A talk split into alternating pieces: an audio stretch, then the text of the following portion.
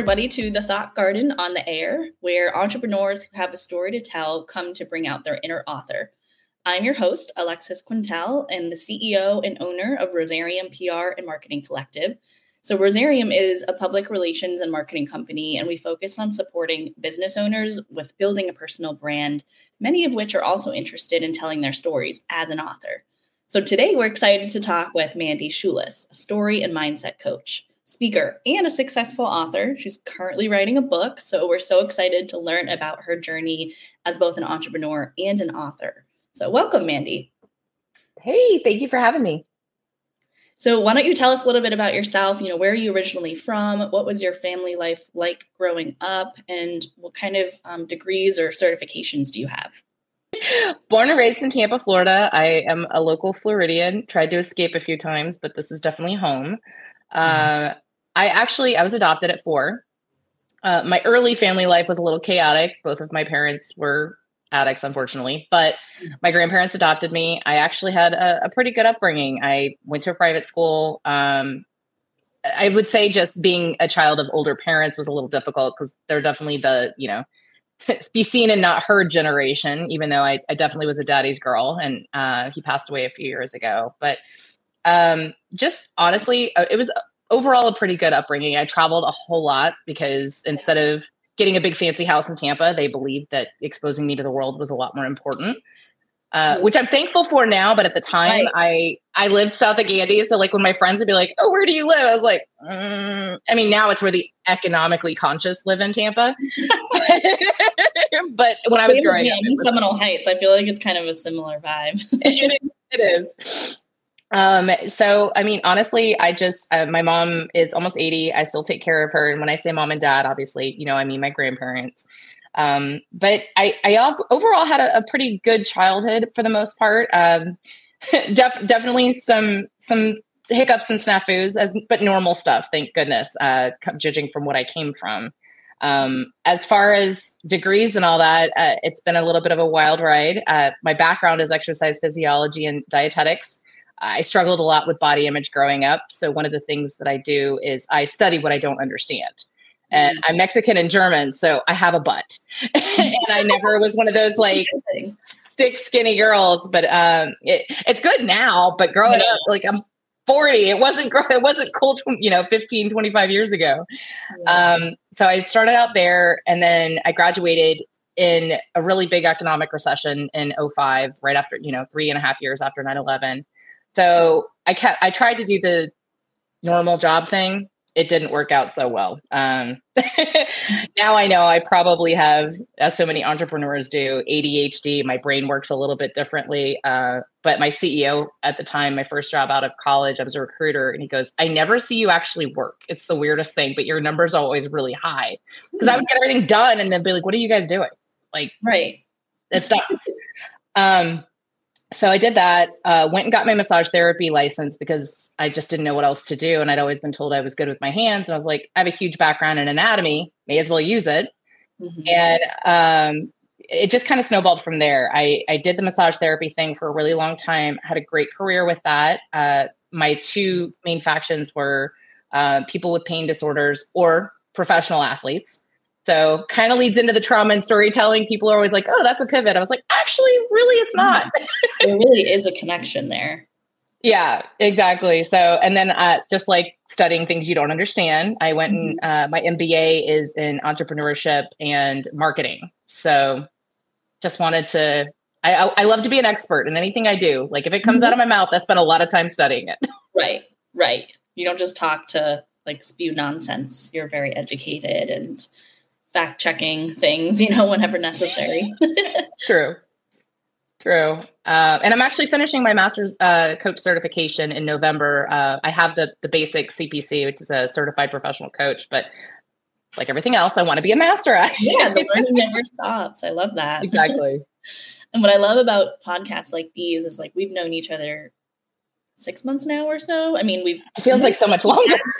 I know we have connections. Like there were strangers mm-hmm that were attaching and linking us together. But we officially met six months ago. We've been talking quite often, but one thing I don't think we both realized about each other is, is we were both raised by our grandparents, and that is really our oh. like our you know go to parental figures and it is such a different experience that most people don't understand or can comprehend or you know they're like oh i was close with my grandparents. It's like no like this is they still have my bedroom like set up. They call it my mine too! Mine too! It's now ella's bedroom but all my stuff's still in there.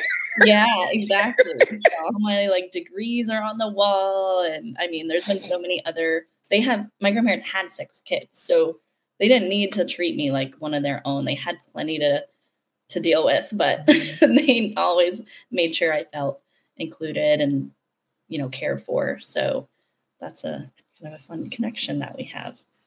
Definitely. That's cool. Let's pivot more to business. So you've talked a little bit about your your background and some different career paths you've taken but what do you do now and what inspired you to be an entrepreneur well, I'm going to answer the other question first. As, as, the inspiration behind being an entrepreneur was I really like money and I don't like giving people my money. I always know, kind of pivoting back to the you know the assessment my CEO said, I always see you working, but I never see you doing anything, and my numbers were always high. Uh, one thing I know with confidence is I work generally at least twice, if not three times as harder as most most of the people I need, and that's not an ego thing. It's just who I am. And I think a lot of that is, again, my grandparents raising me. Uh, my grandfather was born in 1933, Depression. and my grandmother was 1944, you know, right at the tail end of World War II. So my upbringing was very much like, if they're working hard, you work, you work twice as hard. Right. And um, so when I did the math on how much money I was making the spa I was working, I, I tried to do the traditional, you know, I'd had a couple jobs out of college. And then after massage therapy, I worked for my ex-husband's uh, family spa. And then I did the math one day on how much I was paying them to have me work for them. And I was like, nah, I'm good. I'm yeah. good. I can do this. um, so that's honestly entrepreneurship just happened because I was mm-hmm. like, I can do this. I know how to connect with people. I know how to promote myself. Like, I, I know some people couldn't, but I, for me, that was just a no brainer. Um, and now I've done it for so long that I don't think I could go work for other people. right. I know exactly. it's good to know that like it's always an option if you know all else really fails. But I feel like you and I are the kind of people that are like, well, we won't fail. So no, failure's not an option. That's that's that's that's not even a box you want to check. And exactly. you know, I've I've gotten my ego checked a couple times by the universe, but I was like, okay, I'm bruised, but I'm not broken. I can keep mm-hmm. going. Yeah. Um so what I do now, and we were just kind of talking a little bit about the connection here, is I am a story and mindset strategist, for lack of a better explanation. I help uh, we and we've had this discussion. I would say entrepreneurs. I thought I was branding strictly for women, but I'm realizing men need just as much help with this as women do.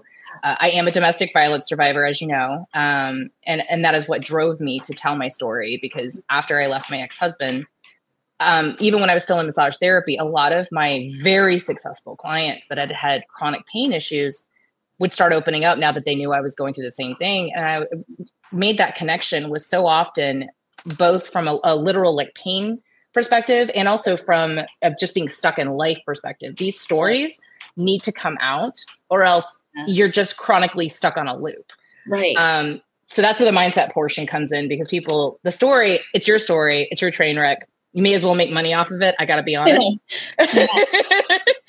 um, you know, I, and uh, that is one of the things people always say. When did you decide you were an expert? And I said, when I decided to do what nobody else is doing. exactly. It's kind of fun to hear different stories of how people get into entrepreneur, being an entrepreneur, because there are some people like that are almost like born with that that goal and that energy and then there's some people that are like well it just you know made more sense for my goals in my life. It was kind of just the path that that it took them. Um, so i thought it would be fun to share that recently when i was at my grandparents going through all my old things because why not? I was like reading my old journals which were gosh sad to see what i was writing about at 13 um, but then all of a sudden i pull out a business card and it was from when i was probably like eight or nine years old i made business cards that for a company called Alexis wrote Alexis Quintal's book company. And the tagline, Ooh. my favorite part is the tagline. And the fact that I even knew to have a tagline at that age.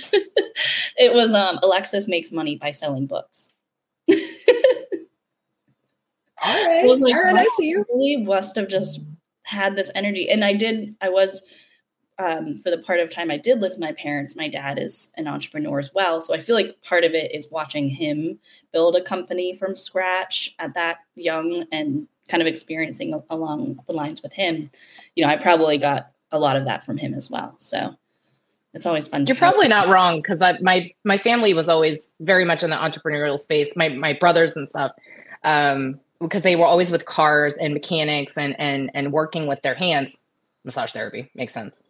Yeah, um, it's definitely a genetic thing. My dad always built computers too, so you're probably not wrong. I hadn't even thought about that. I did watch it. I just didn't didn't really yeah. ever resonate with it. Yeah, or you, yeah, it was almost more subconscious. Well, actually, that leads to the next question. Um, is there anyone specific that was a role model or a mentor who impacted you in your life?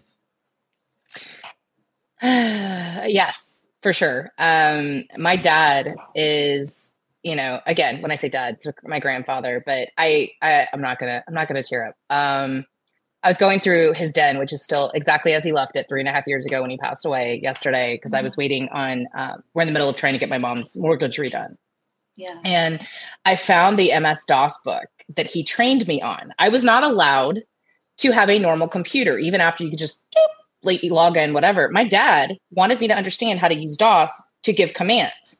So when I wrote my papers when I was like 10 and 11 years old, I couldn't use a normal computer. I had to use what he he wanted me to use.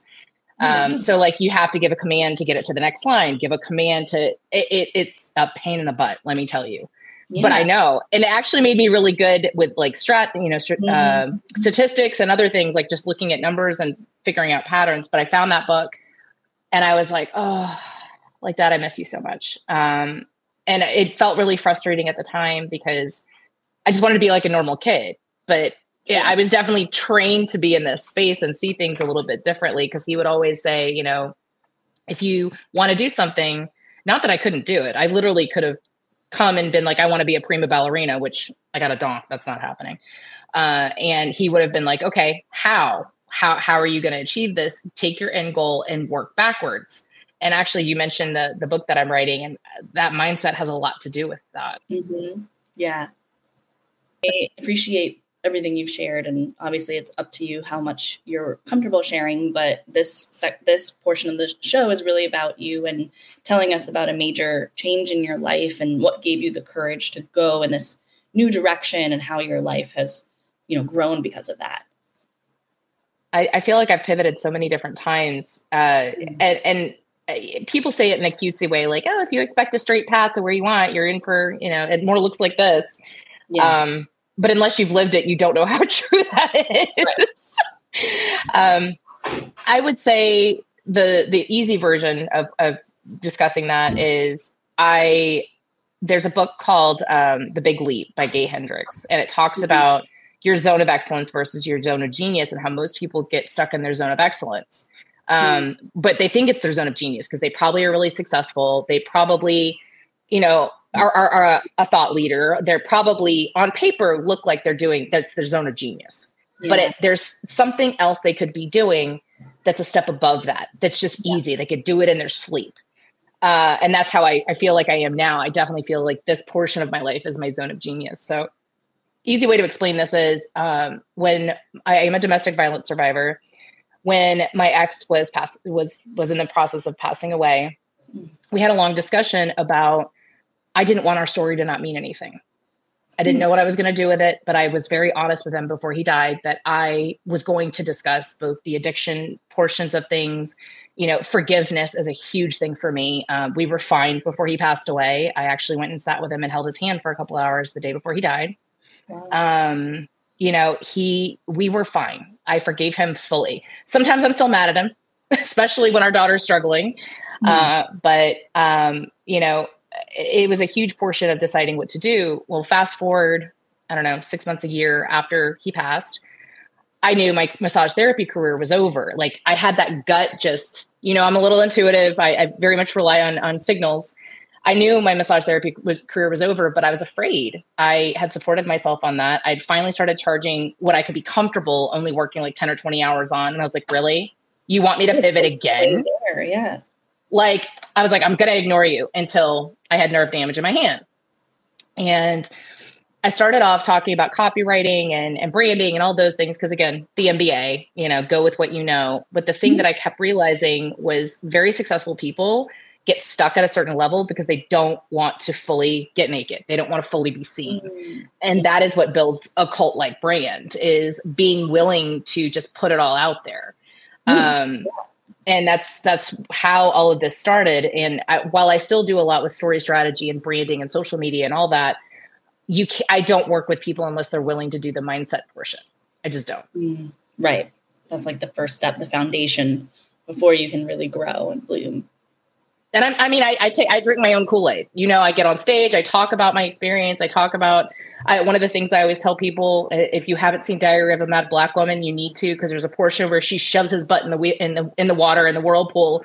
And I remember swirling my glass of wine, watching the movie before we. I had left him. I knew it was coming, like a train. Like yeah. I knew it was coming. Yeah. And I was like, I'm going to end up taking care. I know I am. He's alienated everyone else. Nobody else wants to deal with this train wreck. Doesn't matter if I leave or not. I know I'm going to still end up doing. And I was right. I did. We had a good laugh, like dark humor about it. But yeah, that's kind of the long answer of how we how we ended up here. yeah. No, thank you. so, what inspired you to be an author? Where did that stem from? This whole journey. Uh, again going back to that intuition you know that that just gut belief um i love you know i love making money who doesn't i love you know doing one-on-one but you know when you and i get off the zoom when it you're you know this podcast is aired it can reach you know hundreds thousands hundred thousands people whatever. A book is something that is 100% mine and my thought process. And if somebody can't work with me for x amount of dollars one-on-one because it, it gets expensive yeah. then they can they can read my book. It's more tangible. you know?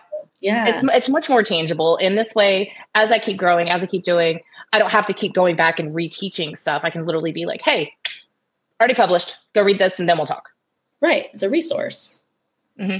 i love that well tell us a little bit more about your book then so what genre is it you know when did you start writing it and how has the process been for you process has been dicey because you know I have the two two and a half year old and an almost thirteen year old, and trying to find time. Uh, I think that's why I've ended up so tired. Is a lot of times it's in the middle of the night.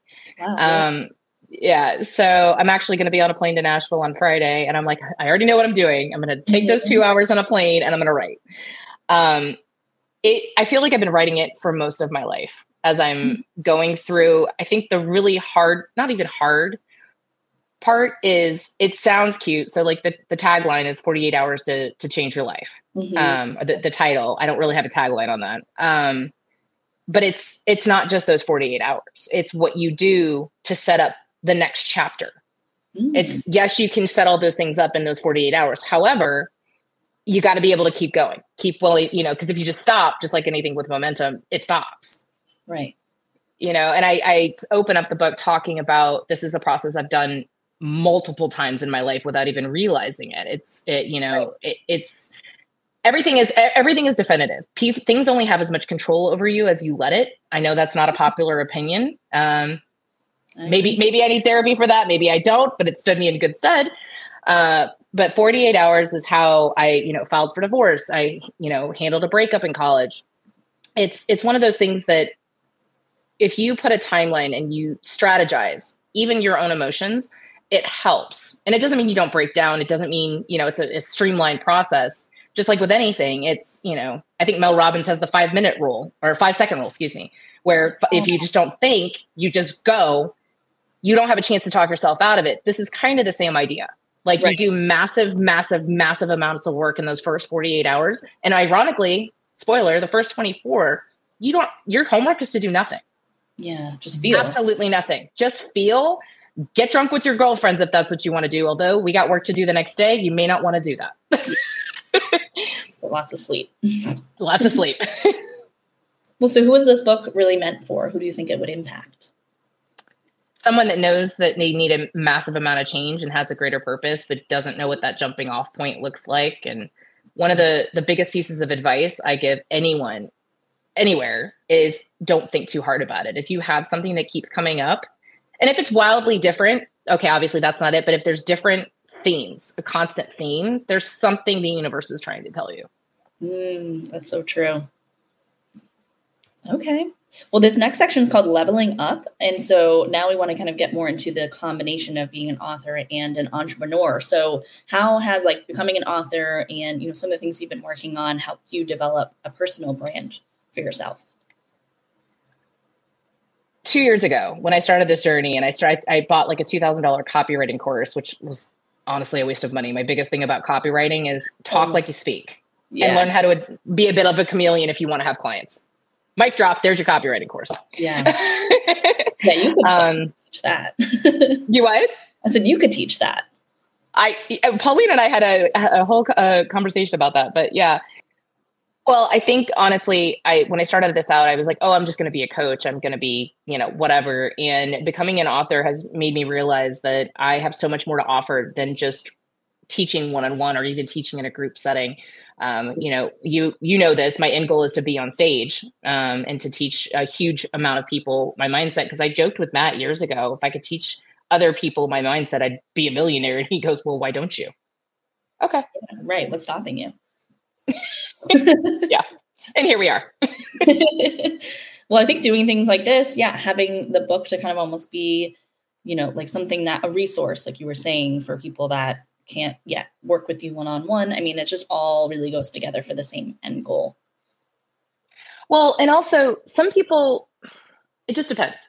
So you can impact somebody that's maybe just a mom trying to decide if she's going back to school or, or knows she needs to leave a marriage or whatever.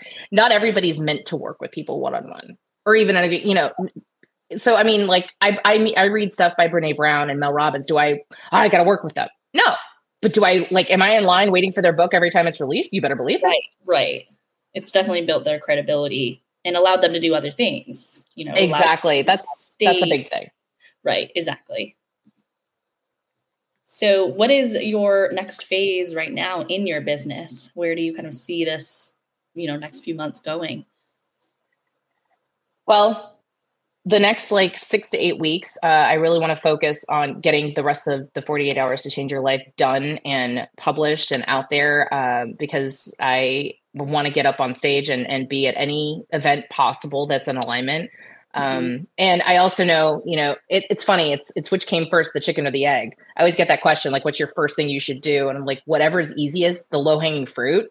Yeah. Unless you just have a bunch of money, you can throw it at, you know, go for it. But you have to start small and build up because if you try mm-hmm. to do too many things at once, it's it gets a little crazy. Yeah. Yeah, exactly. I mean, you still want to have some strategy behind it. So sometimes yeah. throwing money at it isn't always the best answer. well, and that's the thing. I I want to I want to get uh, what I've realized is so the story shift was published in April, right before you and I had the event um, in Arizona, where we finally got the chance to talk. Yeah, and I've realized I thought the story shift was going to be my big impetus, and it is in so many yeah. ways because that's already published. That's already yeah. I, have already got the yeah. It's it's doing great, but then I was like, there's a step before that that I didn't really talk about, and that's where the 48 hours came in. Is is like yes, knowing how to shift, knowing how to do all these things, but people that are a little bit bonkers like us, like because you just wake up one day and decide to change your life. But the truth is, is people don't understand. We've been thinking about this forever.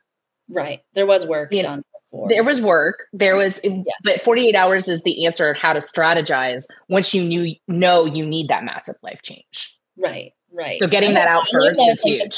Before the story shift. I didn't even realize it was going to be that way, but that's again entrepreneurship. Right. Yeah. awesome. Well, tell our audience where they can find you and connect with you. Uh, well, I joke with my husband. So part of this whole process started with search engine optimization and studying SEO because of copywriting.